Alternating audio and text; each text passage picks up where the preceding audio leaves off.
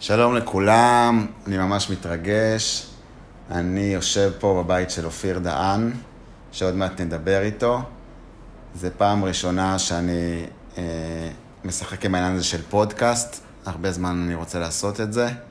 אה, ואמרתי, בואו ננסה, נתחיל ברמה הכי פשוטה.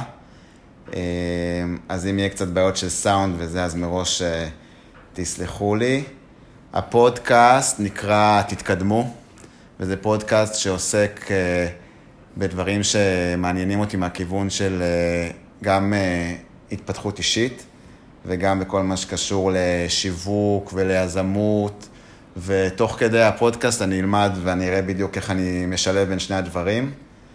אבל מה שבעיקר מעניין אותי זה להבין איך הראש עובד ואת התודעה ואיך אנשים מסוימים עושים דברים שאחרים לא עושים או לא מוכנים לעשות.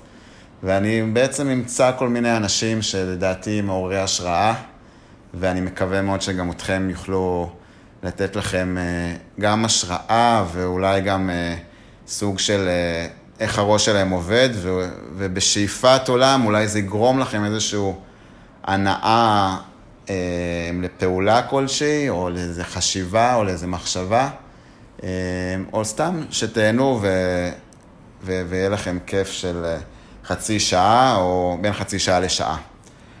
אז אה, אנחנו מתחילים, נמצא לידי אופיר דהן. מה קורה, אופיר? מה העניינים, אורי? אופיר.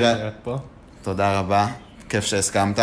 אופיר, כבר ראיינתי אותו פעם אה, בהקשר של מוזה, אה, ב- כי גם הוא, ראיתי את מה שהוא עושה, והוא היה בדיוק בשלב שהוא התחיל להרצות, ו...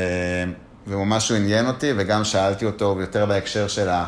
איך הוא מצליח להקדיש זמן לעצמו, אה, ו... ודיברנו על זה, אז עכשיו זה כזה, ושם קיבלתי את התיאבון עליו, ו... ובעצם גיליתי יותר לעומק אה, איך הוא חושב ואיך הוא עובד, ו... ומאז אני גם חבר, הוא חבר טוב, ונתחיל פשוט. אני, את כל הרקע שלך, אני, אני אכתוב אותו, אני אכתוב אותו מבחינת uh, מי אתה ומה אתה, אבל uh, תן לי כזה בהצגה ממש קצרה, uh, מי אתה ובעצם למה, למה אני מראיין אותך. עברו שנתיים מאז הרעיון שעשינו, והתפתחו כמה דברים אצלי בחיים, והיום אני במקום אחר לגמרי. אה, מי אני היום? היום אה, אני בכובע של בן אדם כותב, אה, יש לי בלוג, אני מ... יש לי הרצאות על החיים שלי, על ההתמודדות עם המוגבלות הפיזית שנולדתי איתה. אה, כותב מופע, כותב, וכבר יש מופע סטנדאפ שלם על המוגבלות ועל החיים עם המוגבלות ועל זוגיות עם מוגבלות ודייטים וסקס עם מוגבלות, זה מצחיק מאוד. ובעוד אה, זרוע אני כותב אה, סדרה על החיים שלי, ככה שהכתיבה וכל תהליכי היצירה וה... אה, אה, זאת אומרת, התפתחות עלו שלב מה, מהרעיון שעשינו לפני שנתיים. אה, היום אני עצמאי, עזבתי את העבודה לפני חודש, כמעט חודשיים. החלטתי שלא מתאים לי יותר אה, לשבת אה, במשרד אה, מול מחשב תשע או עשר שעות. זה הגיע לאיזשהו מיצוי אחרי שנפתחתי לעולם של ההרצאות ונפתחתי לעולם של היצירה והבנתי שזה המקום שבו אני צריך להיות ושם יש לי יכולת השפעה ולגרום לאנשים לאיזשהו רגש, אם זה טוב או רע, זה לא משנה, זה עדיין לגעת במישהו. אה, וזה מה שאני רוצה לעשות אה, בחיים שלי, זה מה שהבנתי בשנתיים, בסיבוב הזה של השנתיים האחרונות, על קבלות החלטות, על איך אני מגיע לזה. ת- תכף נדבר על זה, רק תן לי את הפתיחה שלך, נגיד, מהסטנדאפ, שאיך אתה מציג את עצמך. אני אופיר דהן, אה, את הפסקה הראשונה. הפסקה הראשונה שאני המוגבלות. עולה לבמה, בגלל ש... אז אני אתן קצת רקע. אני, אני עולה לבמה, לוקח לי זמן לעלות לבמה בגלל המוגבלות ולהתייצב ולהבין, לראות שאני קודם כל דואג למצב הפיזי שלי לפני המילים. ואז אני אומר לאנשים, אני רואה פה כמה אנשים שהתייאשו כבר למחוא לי כפיים עד שעליתי לבמה. נעים מאוד, אה, אני אופיר דהן, אני חולה במחלת, אה, אה, במחלת אה, ניוון שרירים. יש לי בעיה במערכת העצבים ההיקפית. אם מישהו בשורה הראשונה חוטף, אה, במצבים כאלה אני רוטט מהתרגשות, אז אם מישהו חוטף סטירה או בעיטה בשורה הראשונה, זה לא אישי, זה מהתרגשות. גדול. זה הפתיחה. הוא פותח ותדמיינו שיהיה צחוקים, אז כאילו, נשתיל לכם אחרי זה בעריכה צחוקים. כאלה. בעריכה, סטרוקים של סיטקום כן. כזה, אמריקאי. לגמרי. כן, בול. אז, אז ישר נצלול, ואותי מעניין על הנרטיב, שגדלת כשהיית ילד. אם אתה זוכר, או אם סיפרו לך, מהצד של אבא שלך ואימא שלך, על איזה נרטיב גדלת מבחינת ההתייחסות ל... למוגבלות, מהצד שלהם דווקא, שאתה, איך אתה זוכר את הצד שלהם? אמ, הנרטיב היה שאני אני, אני כמו כולם, אני לא שונה מאף אחד. אמ, אימא שלי לימדה, המשפט שאולי הכי זכור לי שהיה אצלנו בבית, אה, אצל אימא שלי זה ננסה, מקסימום נצליח. אה, כישלון זה לא אסון. ככה לא- הייתה אומרת לך? כן, זה לא, זאת אומרת, זה לא היה נאמר ככה במילים האלה, אבל זאת אומרת, ההבנה ש... אוקיי, נכשלת, זה לא, לא קרה כלום, תמשיך הלאה. זאת אומרת, הננסה מקסימום נצליח, בתוכו מתגלם העניין של הננסה מקסימום נצליח, זה אומר שכאילו אנחנו קודם כל מנסים, אם יש לנו, אם הצלחנו, ברכה, אם לא, אז ממשיכים עוד פעם לנסות. עכשיו תגיד, אבל איך, יש לך השערה איך זה הגיע לאימא שלך? כאילו, מאיפה, מאיפה הביאה המשפט כמו שננסה מקסימום להצליח? מאיפה היא הגיעה למסקנה שזה מה שנכון להגיד, או מה שעובד להגיד, ו... תראה, אני לא יודע מאיפה זה הגיע, ל... שוב, זה השערה, כן, אני משער. שאימא שלי, מזה שהיא רצתה לגונן עליי ולדאוג לזה שאני לא ארגיש שונה, אמרה, אוקיי, בואו נכניס לו שהוא לא שונה. עכשיו, ילדים זה, ילדים, בתור ילדים אנחנו, ההורים שלנו עושים לנו הרבה מאוד הטמעות. וזו הייתה הטמעה, שאני לא שונה מאף אחד. אה, וזה חזר על עצמו כל הזמן, זאת אומרת, גם... ואיך זה קורה בפועל באמת? כי איך, במבחן המציאות עכשיו, אתה נגיד בגיל אה. שנכנס למסגרת, בגן, ילדים אוקיי. אחרים, הורים אחרים בטח. אה, אז היום, אני, היום אני- כשאני מסתכל על זה, אני מבין שהילדים שהיו איתי בגן ואחרי זה בבית ספר, בעצם גדלו איתי לתוך המוגבלות. זאת אומרת, לא הייתי נוף חריג בקהל שלהם. אוקיי. מבחינתם אופיר היה שם מגיל אפס. עוד זו אותה, אותה סביבה ליוותה כן, אותה סביבה. עליתי עם החברים שלי מגן חובה לכיתה א', כמעט לאותה כיתה כאילו, אז כמעט כולם הכירו אותי. אמ, זה אומר שקודם כל, כן, הנרטיב זה שאימא שלי מאוד גוננה בקטע הזה של תלך תעשה הכל עם החברים, מה זה, לא גוננה, סליחה, עודדה אותי לצאת, לשחק, לעשות, לדעת שאני יכול הכל. אה, יש דברים שפיזית לא יכלתי, לרכב על אופניים אני לא יכול, אין לי שיווי משקל. אה, לא יודע מה, אבל כל שאר הדברים, אם זה לשחק עם חברים שלי כדורגל או כדורסל או דברים כאלה, על אף המוגבלות, תנסה. תנסה, תלך תהיה איתם, לא משנה מה, כאילו, זה תמיד היה... נו. כל דבר שרציתי לעשות, אמא שלי אמרה לי, יאללה, בוא נעשה. זאת אומרת שהיא כאילו, לא- היא לא- היא לא גוננה אה, עליך, היא לא גוננה עליך מעבר למידה בגלל שהיא אמרה יש לך מוגבלות, אלא אמרה, אני מתייחסת אליו כמו, כמו אל כולם, חברים משחקים כן, וזה, זה- תצא תשחק איתם. סתם אה, עוד אה, קח דוגמה מהבית, ניקיונות וכאלה, אמא שלי. זה גם משהו שאני צוחק עליו במופע הסטנדאפ, אז אמא אל תת- אל תזה. יש לי, יש לה פסיכוזה לניקיון, כאילו. אז זה גם, עוד פעם, מגיל מאוד צעיר, הדביק להם שמנקים את הבית, אז מה, אתה- אתה לא מקבל הטבות, אתה כאילו... תנקה מה שאתה יכול, תיקח סמרטוט, תעביר סמרטוט על הדברים, תנקה אבק, תעשה את זה. בסדר, רצפה ולשטוף, אני... אתה לא יכול, אתה אני אעשה את זה. בסדר, יש, יש גם את התובנות שאתה כאילו גם מקבל דברים בדרך, שאתה אומר, אוקיי, יש לי מגבלה על הגוף, אני לא יכול לעשות כל דבר. אני יכול, כאילו, יש דברים שפיזית הם מסוכנים לי לעשות, אז מה, תיקח את הסיכון כדי להגיד, אני יכול לעשות את זה? לא. אז זה גם לתהליך של למידה, ללמוד גבולות גם. להכיר את הגבולות שלך. להכיר את הגבולות. איך אתה מתמודד עם קושי? כמו שלימדו. אני אשאל אותך, אבל לפני זה, איך לימדו אותך בבית, או איך הטמיעו לך, מה הייתה האווירה בבית? כי אני משער שהתמודדת עם קושי. האווירה בבית הייתה שאין אין דבר כזה קושי. אין כאילו... איך זה בא לידי ביטוי? אין... אה, קשה, יש רק בלחם, תאכל גם אותו. כן, אבל- באמת אבל, כאילו, ב- ב- לידי ביטוי... ניתוח יש לך, אבל, מה זה? ובעיות בהליכה, ומה זאת אומרת, איך, איך זה מתבטא אבל? אין, אין, עוד פעם, זה מתבטא בזה ש... זה, זה, ממש- זה, זה, איך אני אסביר את זה? זאת אין ויתורים. אתה תעשה אה, כמו כל אחד אחר. אז זה ההתמודדות, כאילו, איך, איך עושים את זה.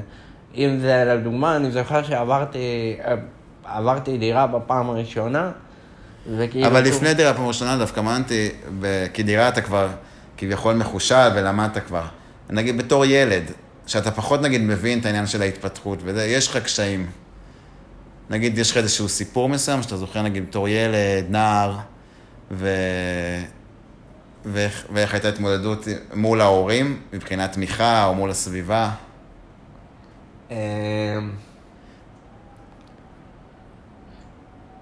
זה תמיד היה בצורה של אה, עידוד שאוקיי, אתה יכול לעשות את זה. אתה, בסדר, זה קשה, נכון, זה קשה מאוד, אבל אתה יכול לעשות את זה.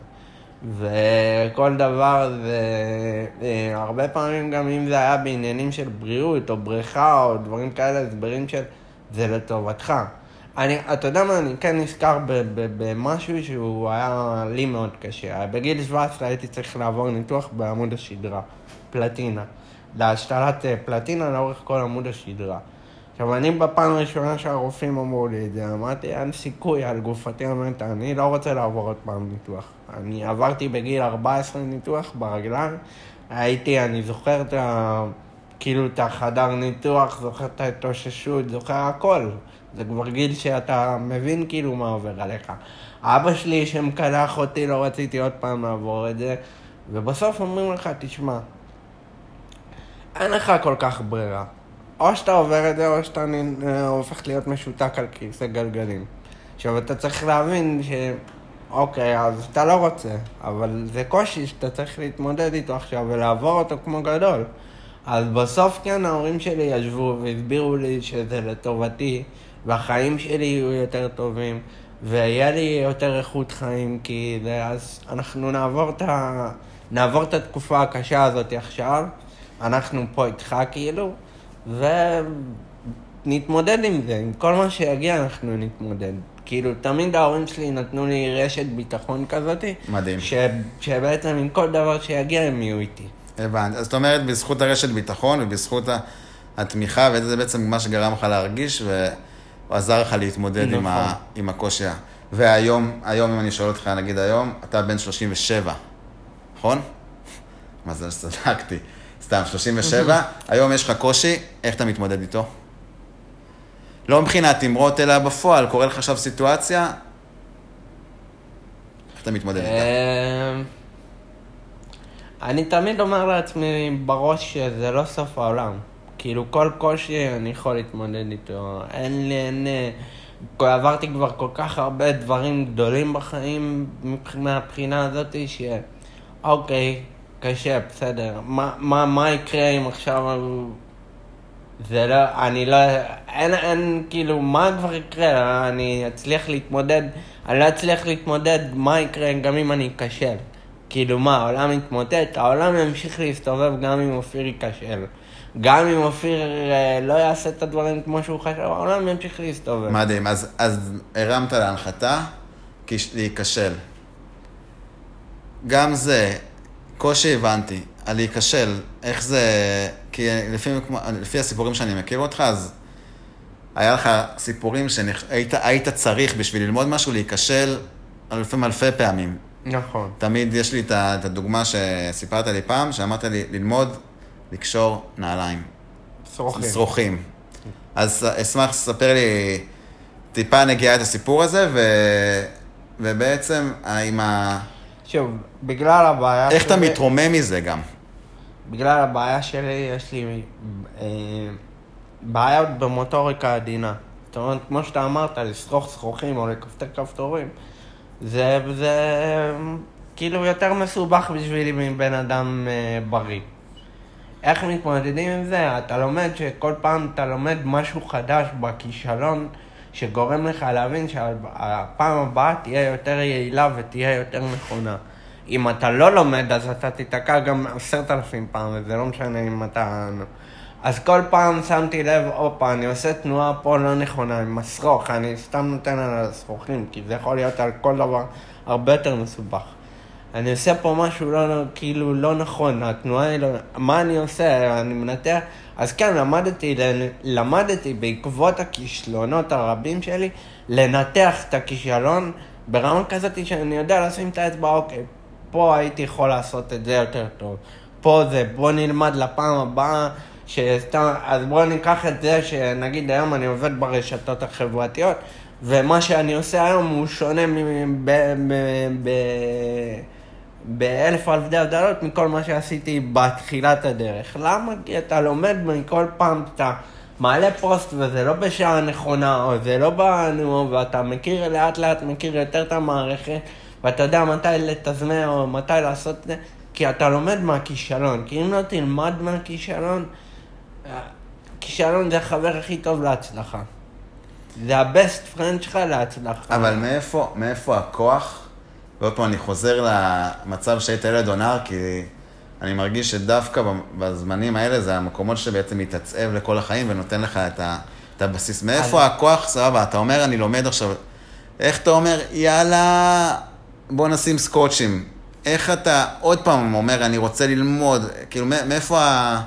מאיפה הכוח לרצות לעשות עוד ניסיון? מהכוח להיות דומה לכולם. מהרצון mm. להיות דומה לכולם. מהרצון לעשות את הדברים שיהיו דומים לכולם. זה, זה נשמע כאילו... אבל ככה, זה, תראה, כשההורים שלך מחנכים אותך, אתה כמו כולם, אז אתה גם רוצה להיות כמו כולם, באמת. נוצר פער, אני לא אשקר, בחלקים מסוימים בחיים נוצר לי פער כזה ש... רגע, אבל אני לא כמו כולם. היום למדתי לקבל את השונות ואת המוגבלות שלי. כן, אני לא כמו כולם בחלק מהדברים, בחלקים מהדברים. אז אני היום לקחתי והכלתי את המוגבלות שלי, הבנתי שאני לא כמו כולם, אז זה דברים שאני לא עושה כמו כולם. כשאני צריך להכין כוס נס קפה ולהביא אותה לשולחן, אז זה לא יהיה על השי שאני אכין הכל ואז ייקח, כי אני לא יכול, אז אני אביא את הכוס ואני אביא את החלב. מצא את הדרך שלך. כן, את הדרך שלי. זה ככה אני... ואתה אומר שההנאה שלך בעצם הייתה להיות כמו כולם. זה בעצם היה סוג של מנוע... זה המנוע, אני חושב שזה היה, זה אחד המנועים הכי חזקים שהיו לי בחיים, לכל דבר ש... זה, זה יכול, זה, זה, אתה יודע מה, גם בחלקים מסוימים, כן, אני לא, אני אחשוף את זה, זה קינה. קינה ל... ל, ל נו. ללכת טוב, להתאמן כדי ללכת טוב, כדי להיות כמה שיותר בהליכה, זאת אומרת, דומה לבן אדם בריא, אז כן, זה לעבוד קשה על זה. זה לעבוד קשה על, אה, לא יודע מה, לשרוך שרוך בזמן שהוא עכשיו לא לוקח לי שעה. אז זה, לי זה, נו, זה סתם דוגמה, אפילו מחרדה שאתה תיתקע בשירותים כי אתה לא מצליח לכפתר את הכפתור ומישהו מחכה ודופק לך לדלת, אז אתה לומד לעשות את זה מהר. אתה מבין? זה הקטעים. אמ, היום, היום מה המנוע שלך? שאתה נכשל מעבר ללמידה? כאילו, כי למידה סבבה זה, אבל בשביל להביא את עצמך לרצות לעשות עוד ניסיון וללמוד ממנו. כיום מה המנוע שלך? שאתה בן 37? היום המנוע שלי אה, הוא בעצם מה שאני עברתי, חלק מהדברים שעברתי בחיים, אני לא רוצה שהדור הבא של אנשים עם מוגבלות יעבור. ואז אם אני צריך להיכשל בדרך ולאכול דברים, אני כבר... זאת אומרת, אני כבר בוגר, אז אני אכלתי... אבל איך זה ברמה האישית? מה, החשיבה הזאתי? איך זה משתקף? החשיבה ש...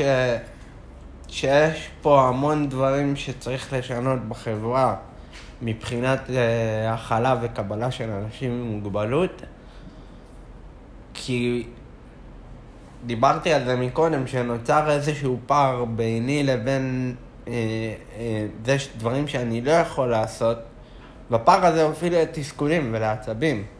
כי רגע, רגע, אבל זה גם אפילו לא מונגש לי, או אפילו לא, אני לא יכול אפילו להיות קרוב לזה, כאילו, כי וואלה, אנשים, אין להם את המודעות שאני צריך את הדברים האלה. אמ, אז כן, המנוע היום, המנוע באמת הכי חזק, זה, זה השינוי, להביא שינוי. וגם אם אני אכשל בדרך, ברור לי שאני אכשל בדרך. אני יודע שדרך זה לא רק הצלחות. דרך זה הרבה כישלונות כדי להגיע להצלחה בכלל. אז בסדר, אז לא- נכשלתי בכל כך הרבה דברים בחיים, אז עוד כישלון, לא כן. מפריע לי. כאילו, יש לך ניס- יש לך ניסיון בלהיכשל, אתה אומר. יש לי... מר. כישלון, מר כישלון הוא חבר מאוד מאוד אה, קרוב שלי. תגיד, אני חוזר, לה- אני חוזר לתקופה שהיית ילד. איך זה היה להרגיש אה, להיות, כי למדת במסגרות רגילות, נכון? נכון. מבחינת מסגרות שלא נכון, לא לבעלי נכון, מוגבלות. נכון. איך זה להרגיש בתור ילד או נער, אחד הזיכרונות נגיד הראשונים שלך, לפני שהתמקצעת ב, ב, בהרגשה הזאת, להיות אה, שונה זו המילה הנכונה? אז זהו, להיות אז אחר. אני, אני חושב שאף פעם לא, לא הרגשתי ולא נתנו לי את ההרגשה שאני שונה. זה אולי אחת הכאפות הכי חזקות שכתבתי בחיים. כי עד, עד לאותו, עד, היום אני יכול להגיד, כן, הייתי הילד היחיד עם מוגבלות. מה זה עשה לי, זה לא... עוד פעם, זה אולי בשלבים יותר מאוחרים של התיכון, חטיבה, שהם דברים מתחילים להתפתח מבחינת זוגיות ודברים כאלה, וסקס, הורמונים וכאלה, שלא היה לי את זה בנו, כי אף אחד לא, לא, לא רצתה לצאת איתי באותה תקופה. אמ, היום אני. יכול להגיד שזה שלא הרגשתי שונה בשלבים מסוימים בחיים, גם גרם לי לאיזשהו חוסר מודעות. איך אנשים מבחוץ, כי זה סביבה קרובה, כאילו בית ספר זה חברים וזה כיתה, וברגע שלא נתתי לאנשים את האופציה או את הפתח לתת לי להרגיש שונה, אה, אז לא התייחסו אליי שונה. אבל היום אני היה שלב, אמרת חטפת כאפה. מתי חטפת את הכאפה? חטפתי את הכאפה ב... בתקופה של, של שנה ו... וחצי כמעט של אבטלה, שחיפשתי עבודה. כבר שהיית אדם בוגר. הייתי בדם בוגר, זה הקטע, כי עד לאותו שלב הייתי כל הזמן במסגרות, אוקיי? מסגרות שאיכשהו צריכות להכיל ולקבל אותך בלי, בלי שוני. אם זה בית ספר, תיכון, צבא, אמ, צבא, אמ, לימודים אחרי זה, ואז עוד פעם, אתה יוצא לחיים האמיתיים. ושם אתה, אתה, שם חטפתי כאפה ברעיונות עבודה. פתאום ראיתי שאנשים שהם לא מהסביבה הקרובה שלי, איך, איך המבטים, זה שלא קיבלו, עברתי קרוב לדעתי בין 60 ל-70 רעיונות באותה תקופה. והתקבלתי למקום אחד בסופו של דבר. מקום מדהים, אבל זה רק מקום אחד, ואיפה היה... אז היום אני יכול להגיד שזה גם חוסר ניסיון קצת, אבל הרבה עניין של המוגבלות, הרבה עניין, אני ראיתי את המבטים, זאת אומרת, לא הייתי כותב בר, ב, בקורות חיים שאני עם מוגבלות, כי אז בכלל לא הייתי מגיע לרעיונות, הייתה תקופה כזאת שניסיתי להיות מה שנקרא הכי פתוח בעולם והכי אמיתי, אבל אתה מקבל, אתה לא מקבל אפילו חזרה לטלפון, כאילו. אתה זוכר איך התמודדת מבחינת רגשות, מבחינת...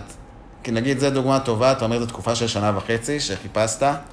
איך נגיד, מה שם היה המנוע שלך? לא לוותר? כי זה להיות שנה וחצי, אמ, תוך כדי שאתה מקבל כאפה שלא הכרת. אמ, מנוע שלי היה מנוע. קודם כל לביסוס פיני כלכלי שלי. זאת אומרת, לא רציתי לחיות על אה, קצבת אה, נכות. אה, זה מנוע אחד. מנוע שני, שזה למדתי תואר ורציתי לעבוד מאוד מאוד במקצוע שלי, זה מאוד עניין אותי המקצוע הזה. מעבר, אני שם את המוגבלות פה בצד, ממש עניין אותי, כאילו, זה, זה הארדקור של החיים שלי באותה תקופה. כלכלה, שוק ההון, משחק. הלכתי ללמוד את התואר בגלל זה, ורציתי מאוד לעבוד ככלכלן. עוד מנוע זה החברים והסביבה, אתה רואה את כולם מתפתחים, עובדים, כאילו, ואתה אתה לא מגיע ל... אתה מגיע לרעיונות. לא מגיע לעבודה. זה חוזר כמו כולם כזה, להיות כן, כמו כולם. כן, אתה אוקיי. רוצה להיות כמו כולם, לעבוד בעבודה... למדתי תואר ראשון בכלכלה ומנהל עסקים. זה כאילו, נו. ושם כן, אני חושב ששם החלו... החלה המודעות שלי לגבי המוגבלות.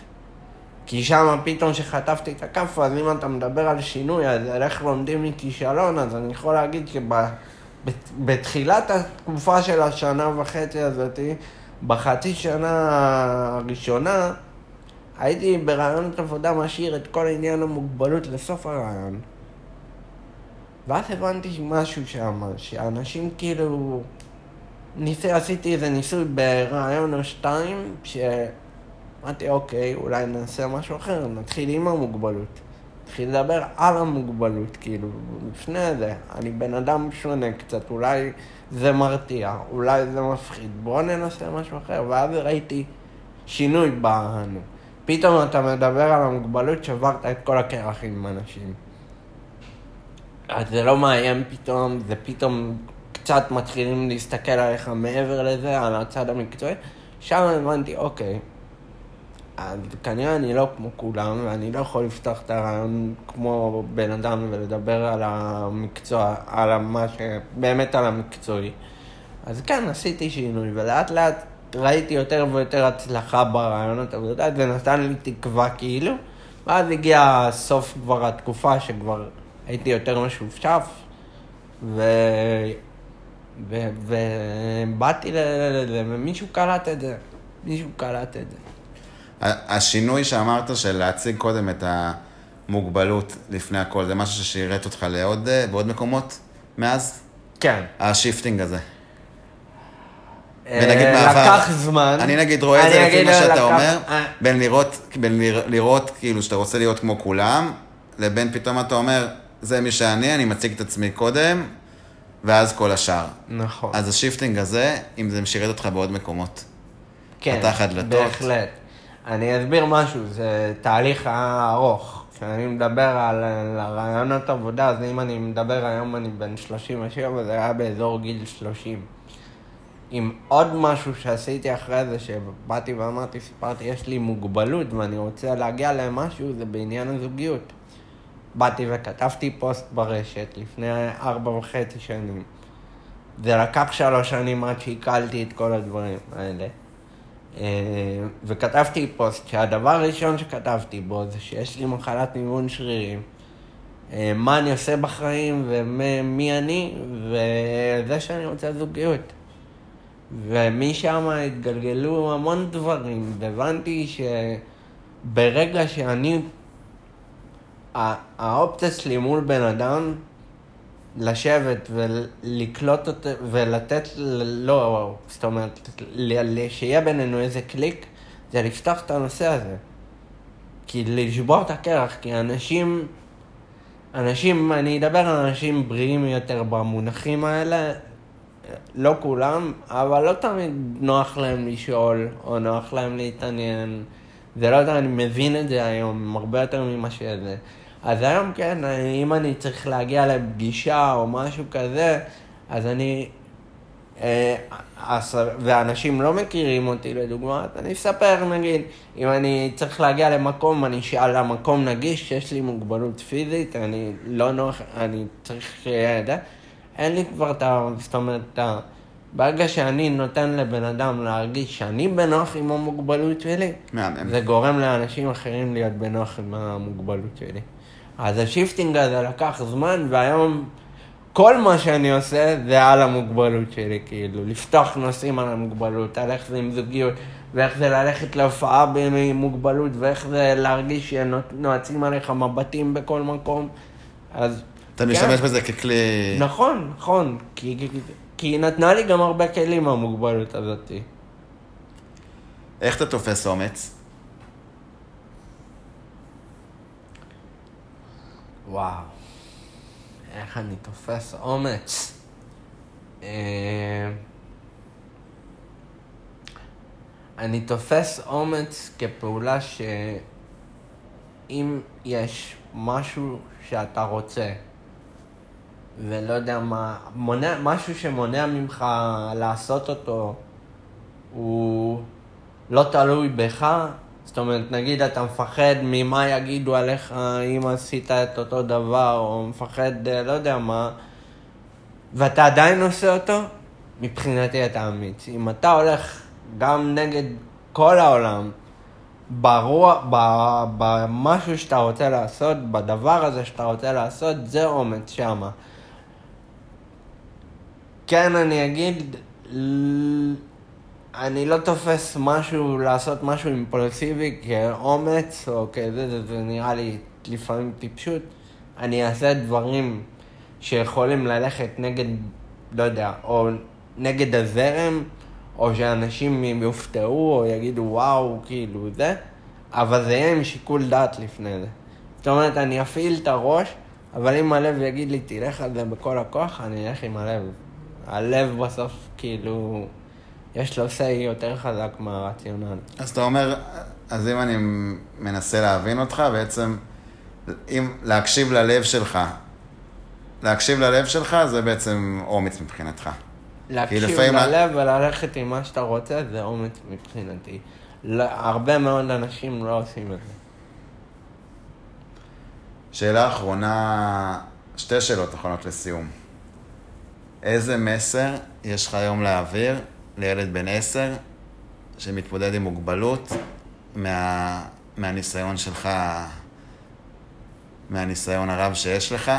גם, גם, ש, גם ניסיון אישי וגם ניסיון שאתה בהרבה אינטראקציות בכל מיני גופים שונים שעם אנשים בעלי מוגבלות והכול. אז לאותו ילד בן עשר, מה אתה אומר לו? לא, אמ, לאותו ילד בן עשר, אם, אתה יודע מה, אני אלך לזה אחרת. מה אני הייתי אומר לעצמי? יאללה. בגיל עשר היום. כן, יש לך מוגבלות. אתה צריך להפנים את זה. וצריך לדעת שיהיה קשיים, ולא יהיה קל. העולם לא קל, אבל... אמ, אתה יכול לעשות הכל. כל מה שתחלום עליו, באמת, זה רק תלוי בך. אין מישהו אחר ש... שיעשה בשבילך. מרגש. תלמד, אה? מרגש. תלמד לעשות, ת... תלמד שזה הכל תלוי בך. רק בך. מהמם. כל כך מסכים. ושאלה אחרונה, מה אתה מאחל לעצמך? היום? פעם הייתי אומר אושר, אבל למדתי גם בזה שאושר, ש... לא, שאושר זה, רג... זה, רג...